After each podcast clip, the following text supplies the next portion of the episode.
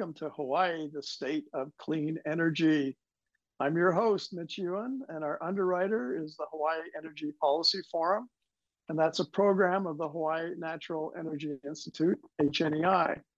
I'm very pleased to welcome our guest again, Toby Kincaid, a deep thinker, an inventor, an author, and most recently, the publisher of Green Hydrogen Today mag- magazine, and my friend for the last 30 years. And he always bails me out by coming on my show at almost zero notice. So thank you very much, Toby, for stepping up to the plate.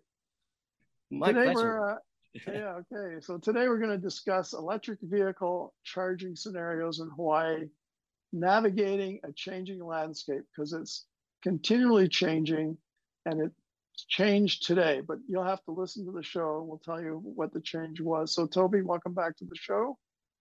Aloha, Commander. Thank you for having me. Great to be with you. so, let's get the uh, second, I guess, the first slide up. Okay. So, I have a question for you. So, it's complicated. yes. So, in, so in simple sailor's language, because I'm a sailor, uh, lead us through the different types of electric vehicle chargers and their power requirements, Toby. Like, give us the the bottom line here, an idiot's guide to it.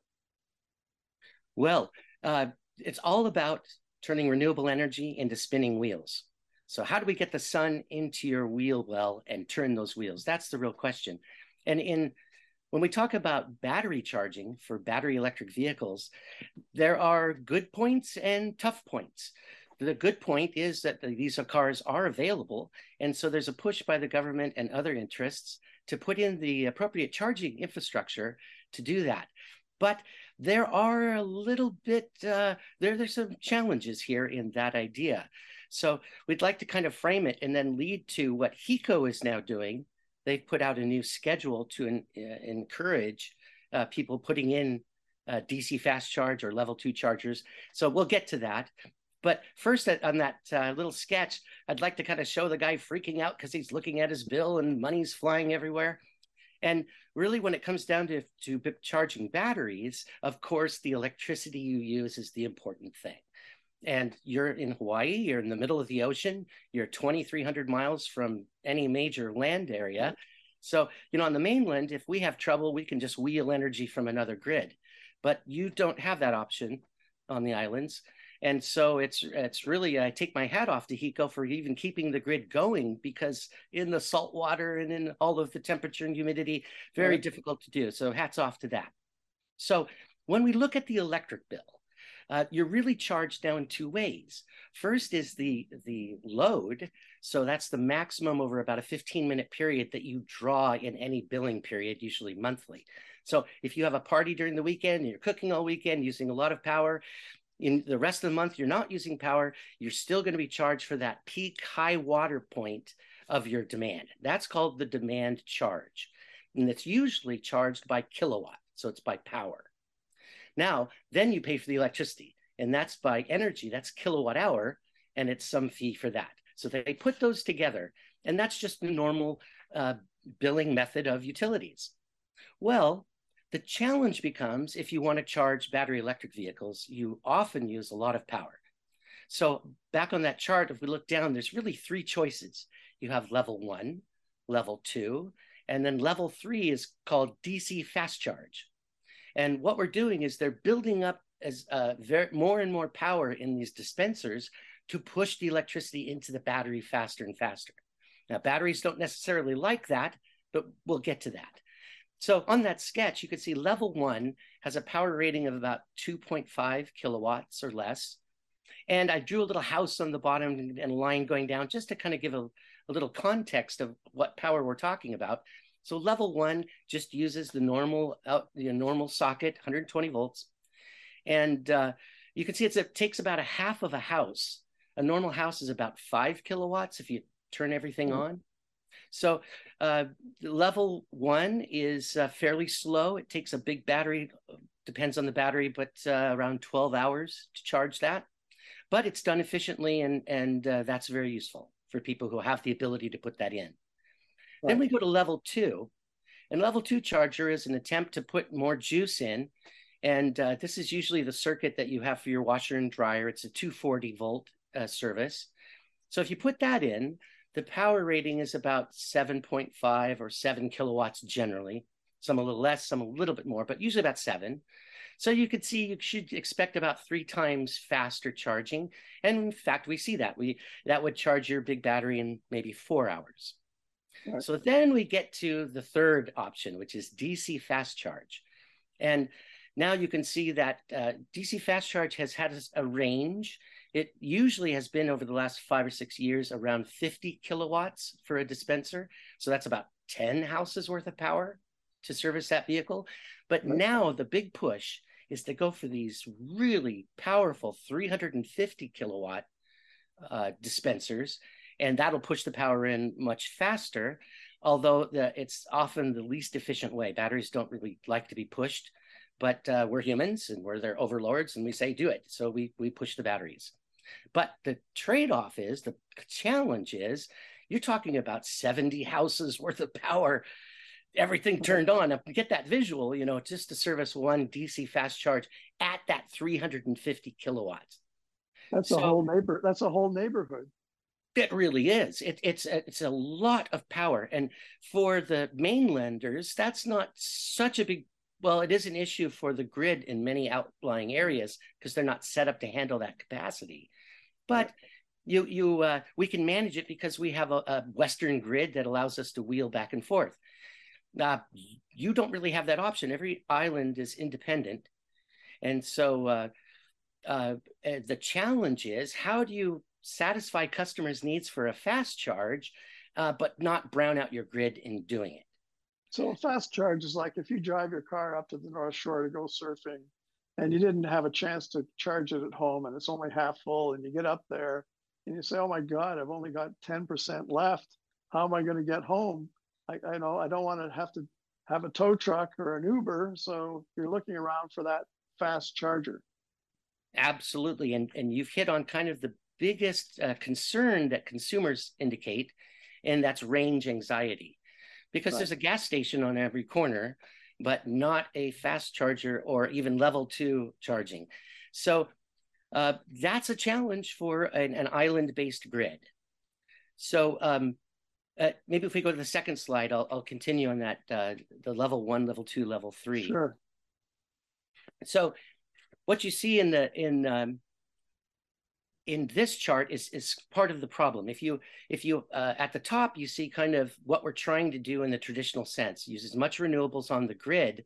But as we talked about uh, earlier, uh, the the capacity factor is how how often is the vehicle actually plugged in because renewable energy is a real time proposition. You either use it or you lose it. So right. this is very challenging for the grid operators because it's unscheduled. They don't know when you're going to fast charge. And I can tell you a lot of the independent system operators, the discussion on the mainland is how are we going to balance all of this? We're putting on renewables, but we have to balance the load and the supply. So if the load goes up, the supply has to go up to meet it. If the load goes down, the supply has to be curtailed back. Otherwise, you over energize the grid and, and that causes some arc flash, which can be dangerous. So the grid operators are excellent. They know what they're doing, but uh, th this is a challenge. And if they have to curtail it, uh, we're wasting renewable energy, and that's not the objective. We want to use as much renewable energy as possible. Exactly, exactly, and uh, that curtailed energy is a big number. Uh, you know, in, in, the Pacific Northwest, we have something like 16 terawatt hours a year of of renewable energy that's not usable. They have to turn it off, and as you point out, after you build a facility, turning it off is not the point. So yeah, it's a it's a real uh, tough challenge. Now, I rarely have a chance to praise utilities, but I'm going to praise them when they when they deserve it. And what HECO has done is uh, come up with this schedule called EVJ. And what they've done is really progressive. I mean, this is a really aggressive idea. And what they're trying to do is promote people putting in chargers at their facility, their apartment building, the hotel, or wherever, uh, the strip mall, wherever you want to put some charges in a, in a parking lot. Now, their schedule is amazing, and I'll and I'll give you a kind of a reference to the top of that sketch. the reason we really don't see 350 kilowatt chargers on Oahu or any other island is that's a lot of juice. That's a lot of power. and uh, in a, another sketch, I'll show you a calculation where if you had a thousand vehicles charging at 350 kilowatts, that's 350 megawatts. And so a thousand cars at that rate would draw about a third of your grid. So that's not practical. That's not going to happen. So what HECO did is they realized the big issue is demand charge. So if, for example, if I wanted to put in a 350 kilowatt fast charger, the demand fee would be used to be about $24 at the commercial schedule per kilowatt. So 350 times 24, what's 8,000, $8,400, something like that.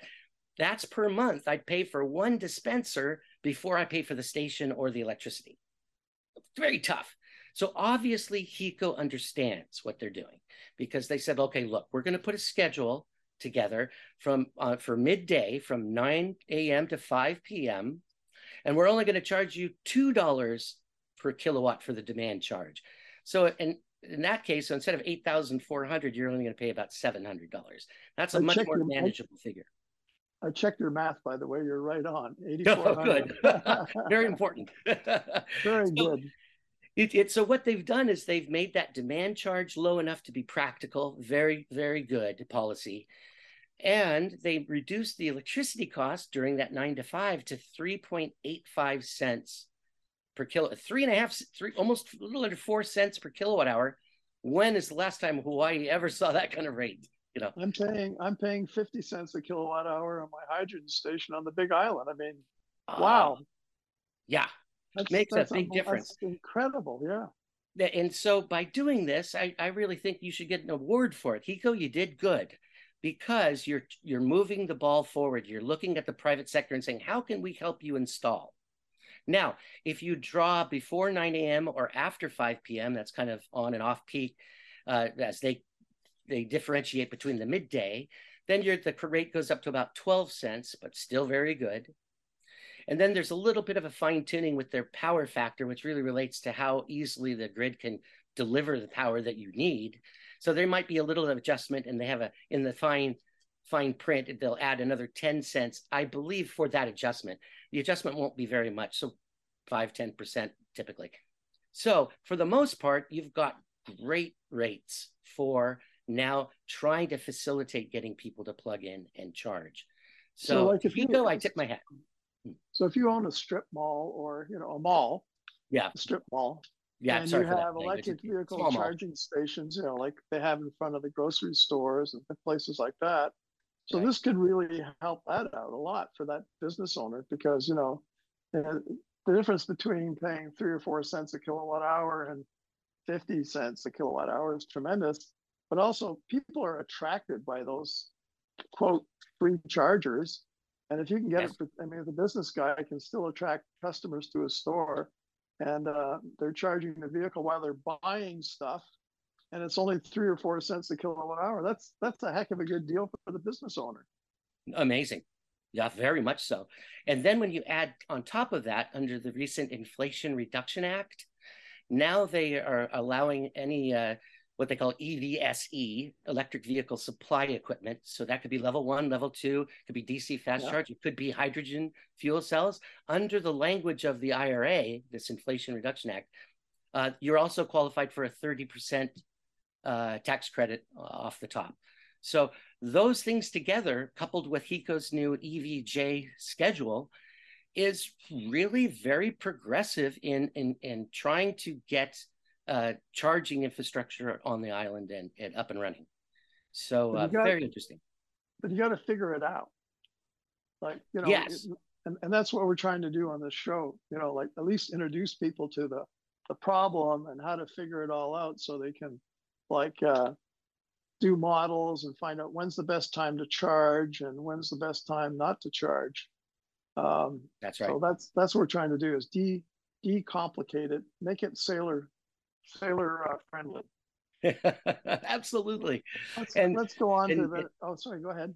Oh no, no. Uh, maybe we'll just jump to the third slide, and we'll we'll just keep going on yeah. uh, on the related to uh, what's what's involved. So, now, what are the charging levels? How about yeah? So here we've got one level one, level two, and level three. And I kind of rewrote and, and tried to draw some of the plugs so you can yeah. see another challenge is format. You, you know, when they're not all the same. They're not all the same. No, they're not all the same. And in fact, I've got a little bit of a funny story about that, but I'll I'll see if we can fit it in. But uh, when you look at level one, that's 120 volts. You're just going to plug it into your wall, and every EV comes with a little a, a, little pack. And and actually, for level one and level two, the um, the rectifier, the thing that changes the AC to the DC in the battery, that's in the car. So okay. you could just plug in, and actually, those little level one and even level two chargers, the dispensers, are don't don't actually do any charging. They're just basically a fancy light switch and it turns on the juice, and then the car can deal with that. Now that's different when you get to DC fast charge. That's where uh, you have to have DC high voltage, oh, usually over 600 volts, pushing into the car. But right. it, it, it it's kind of interesting. At level one, you're, you know, we're dealing with that power at two and a half, pretty manageable. When you get to level two, there's a plug called a J1772.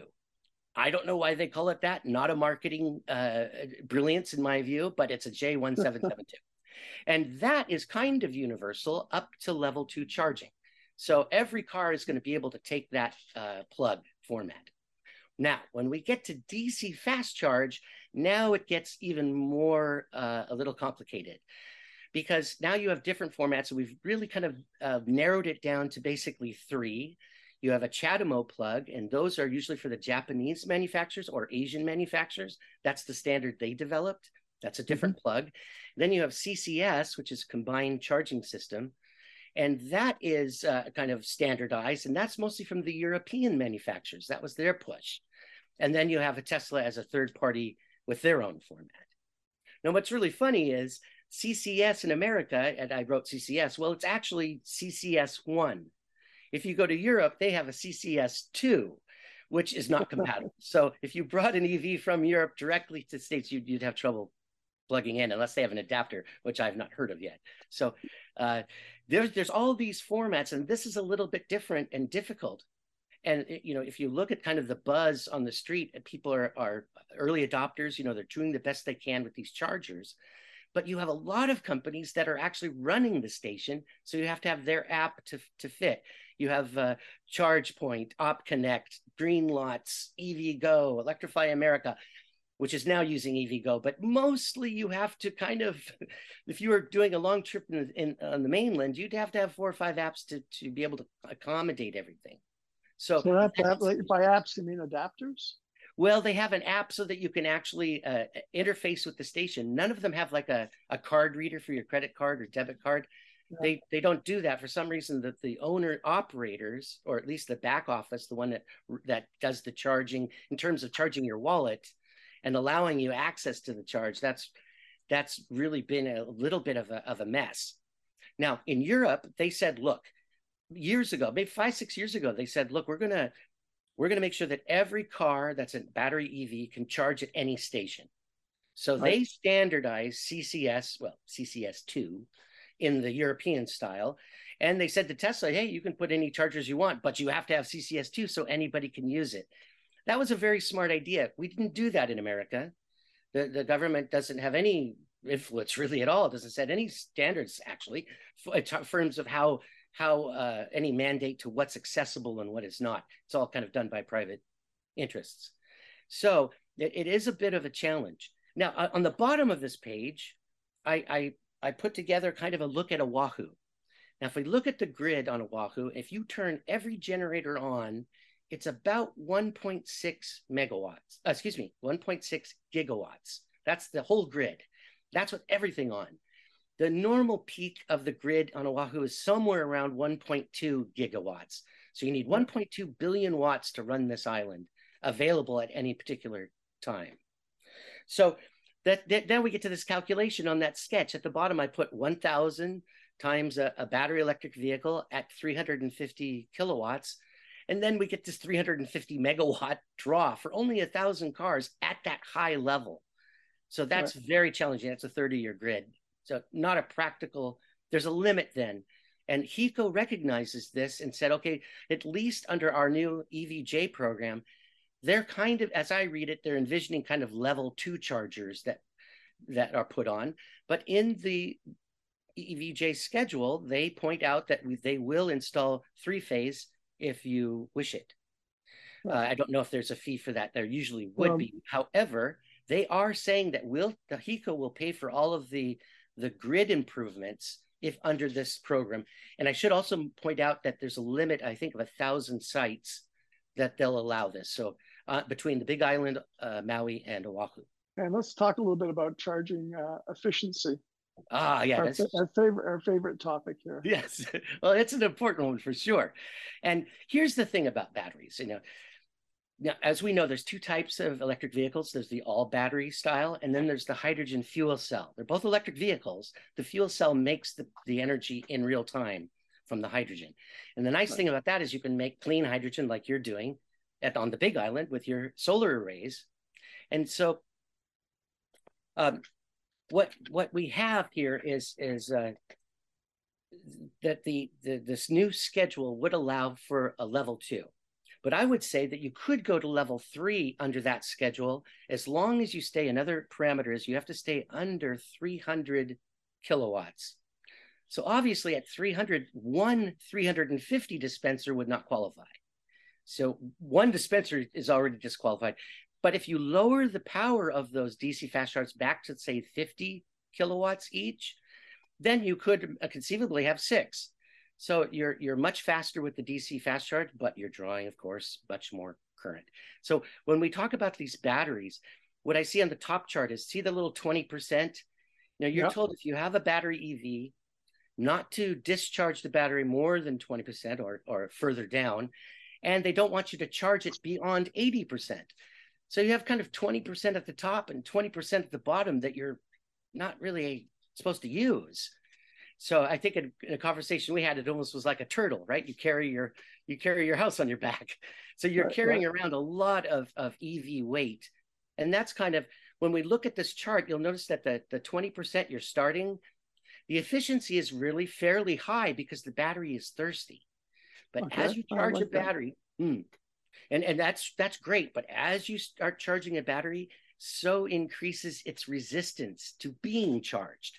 So it's very much like a metal spring and you're going to grab both ends and you're going to stretch and stretch. Well it's kind of easy in the beginning but then it, it really protests. And that's kind of what's happening in a battery. It's the batteries like everything slow. They prefer to charge slowly and they prefer to discharge slowly. But batteries work for humans. Humans say hey go fast. But they don't like it and I, am not a horse whisperer or a battery whisperer, but I know enough of their language to know that if you touch a battery and it's hot, it's mad. It's protesting. It's trying right. to tell you, stop. What do you, why? You gave me something to drink. That's great. But now you're, you're just pouring water. To, stop, stop, stop. But no, we push them. So right. when you look at the battery uh, style, you know, I, I've worked with batteries for decades and, and I have a lot of respect for batteries, but uh, they should be used properly and not necessarily the whole load as a battery. That's very difficult because batteries don't have a lot of energy density. They have pretty good power density. You can get that short right across it and boom, you go fast, but you can't sustain it very long. So th- these are kind of the, the, the quagmire that we have to balance. So now when we look at the bottom of that sketch, you'll see that if you want more range on an EV, you have no choice but to add more battery. And that adds more weight, that adds rolling resistance. Now compare that to a, a fuel cell truck. The largest fuel cell truck I've seen coming out of Europe has 70 kilograms of hydrogen they can store in their tanks. But, um, you know, that's 150 pounds, something like that not very much compared to the weight of a fully loaded truck. So the, right. the weight difference only gets better. It doesn't actually go up if you want more range any any to any significant amount. So these are kind of the the parameters that the, the battery guys want to do, the government wants to do, uh, city planners want to do, and you know, okay, and and with this new aggressive uh, EVJ, HECO, bravo, well done. I think you're going to see a lot of response to that because it's a great deal. Yeah, especially for business. Hmm. fleet operators, it's, uh, it's ideal for them. So let's go on to the next slide and talk mm-hmm. about various uh, charging scenarios. You got your A, B, oh, C, great. yeah. Well, so where does that leave you? I, in my view, in my opinion, you've got uh, essentially four scenarios here. The top scenario A is basically business as usual. Try and put as much renewable as you can, but it's a real time operation. If the car is plugged in and can take advantage of that renewable energy in real time, great. If it's not during the sunny hours, then you're using whatever mix the grid has. So right. the, the, the, the top scenario is basically connecting directly to the grid. There's the power conditioning equipment. And, and again, the equipment is co- between the car or the consumer and the grid. All of that is called EVSE. And that comes up a lot because now the tax code is re- referring to this specifically. So that that's great progress there as well. And EVSE so, means, uh, remind us again. I'm sorry? remind us what EVSE means? Oh, yes, forgive me. Uh, uh, electric vehicle supply equipment. So that applies to everything. It could be level one, level two, DC fast charge, and hydrogen fuel cells as well. So there's a 30% uh, tax credit available for that hardware now. And uh, that's pretty significant, very, very helpful. Certainly before it was active, you'd have to come up with the other 30%. So that's a good, that's a good thing. So that's your first scenario, but you can see that that power demand is really tough on the grid because it's in real time. And I'd like to point out in an emergency, if a typhoon, you know, knock on wood, this doesn't happen, but if a typhoon swings around the big island or comes up underneath and, and nails Oahu, your, your grid is not very well hardened. Uh, it's going to be in, in splinters. And that means that nobody can charge at all.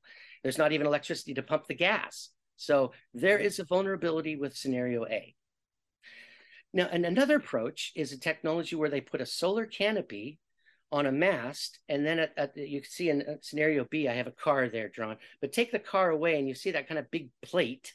That's a big steel plate and it's covered with rubber, and that's a ballast mount. So the kind of cool thing about this is you don't have to you probably don't even need a permit because you're not drilling into anything. It's removable. It installs in a day, or several hours actually is all you need. Right. And the the the downside is it tends to be a little higher cost. So that's a little something that again the 30% might help alleviate. But the the other issue is you're limited to level two. See, right. batteries, and th- what's neat about this capacity factor is if the car isn't there, the solar energy is wasted. But in that scenario, number B, they put a battery on the masthead and to collect all the energy when you're not there, and then run right. your level two charger. The problem is you can't really get to DC fast charge from small batteries. It's it's too much of a draw for them, not right. practical. Yeah. So that kind of then leads us to scenario C, which is my favorite, which is what you do on the Big Island by putting down electrolyzers. And now you could build all your renewables. You could overbuild your, your grid in renewables because there's somewhere for it to go. This is the brilliance of your design on the Big Island is, and why you, connecting it to the grid was such a good idea. I mean, it's a perfect teaching power plant because you're demonstrating green hydrogen, but you're also saying, hey, let's take it from the grid at night and use other people's renewable energy. That's the idea. That's what you're going for, and, it, and it's a great way to go. So in scenario C, we're kind of there's a technology being developed uh, by EV4 by Hans van der Meer here in, in Portland, where they're putting a, a fuel cell stack, and we're going to run the DC fast charge from the fuel cell. So normally a fuel cell is in a vehicle, you know, a hydrogen fuel cell vehicle as right. a fuel cell, but we're going to put it on the station as well because now we can take your hydrogen, run the fuel cell, do DC fast charge at any level that you want to design it for, and there's no grid impact because the, right. the grid doesn't see the fuel cells; they only see the electrolyzer, and that's a scheduled load, and it's much right. smaller than the fuel cell.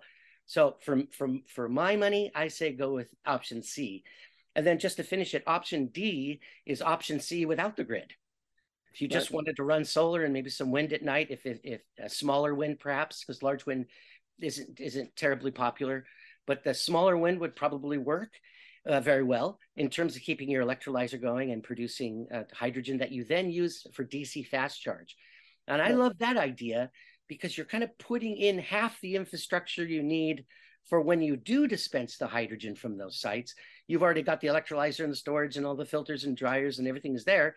So you could just add dispensers and and uh, a little more uh, compression, and you're ready to go. So the future is definitely going to be fuel cells because of the advantages: fast fueling, long range, n- n- very little rare earths, if any, depending on how what technology you choose.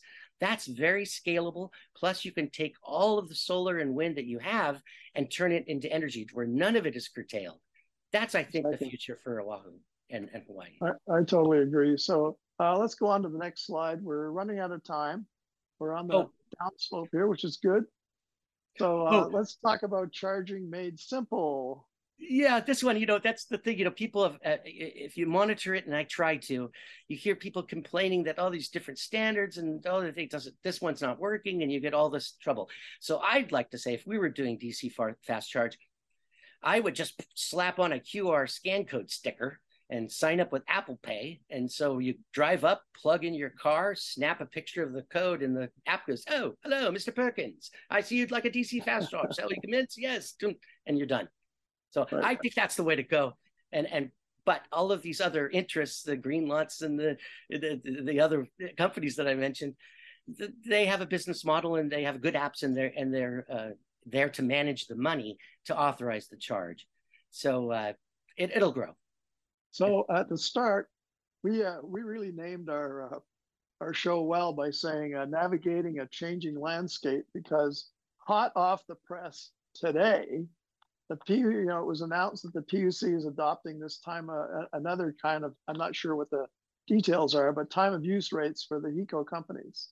So it's kind of like the uh, you know your EJ, uh, your EVJ um, billing code, uh, right. but they just come up today. So we'll get a chance to do this show again, Toby, and and update it as we go along, so that people have the latest the latest scoop here. I, would so, love it. And, and the uh, the other thing on that last slide I would just mention is I love the idea of someone just saying, "Hey, for ten bucks, you get hundred miles in about ten minutes." Yeah. Now yeah, that right. would take quite a DC fast charge. You'd have to get up to around 150 kilowatts to do that. But if we use the system that you're doing on the Big Island, uh, that's not a problem. So I, I think uh, some creative marketing, make it easy for the customer to interface. And uh, I think that's a winning combination. Yeah, you know, I think uh, going forward, uh, the, the, reason it's going to change is as we get uh, familiar with the system, we can figure out better ways to do things. So all of this is is based on, oh, maybe it would work better if we do it this way. And sure enough, it does. So we're going to change the rules to make it easier for everybody. So exactly, that, that, that's, that's really process. a good way to go. Yeah, yeah, that's a good process. Exactly. So, um, so I just want to call up the next slide, which is uh, a little bit of uh, acknowledgement to you. Oh well, thank you. I'd invite everyone to go to their uh, Apple App Store or Google Play and uh, develop an app called Green Hydrogen Today. It's it's magazine. It's it's in the format of a magazine, but the app functions are really getting exciting because of, we're adding every it's quarterly, and every issue we're adding more companies in the green hydrogen directory. And this would allow you to find electrolyzer companies, fuel cell companies, engineering companies, finance companies, storage companies. So all of this is is uh, just to to increase the industry, and uh, happily uh, it's growing. And so I'm I'm happy to report we're still here no, it's a great uh, it's a great magazine, Toby. So so that's it. Uh, we're gonna have to leave it there. We're just we just ran out of time. So thank you so much, Toby. You've been watching Hawaii, the state of clean energy on Think Tech Hawaii, and today we've been talking to Toby uh, Kincaid, my my friend, author, publisher, and deep thinker about EV charging in Hawaii. And stand by, it's going to change as it did today. So thanks for participating, to- Toby. And uh, thanks to our, our, viewers for turning uh, tuning in. So I'm Mitch Ewan. We'll be back in two weeks with another edition of Hawaii, the state of clean energy.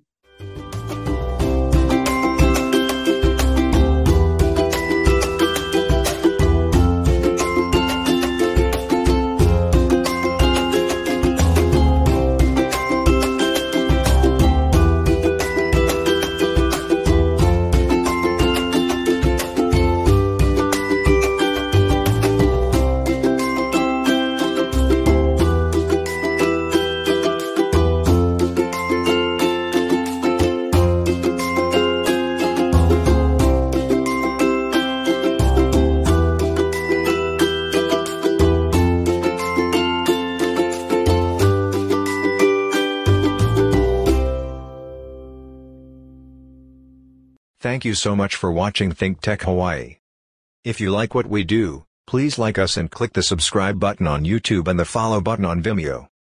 You can also follow us on Facebook, Instagram, and LinkedIn, and donate to us at thinktechhawaii.com. Mahalo.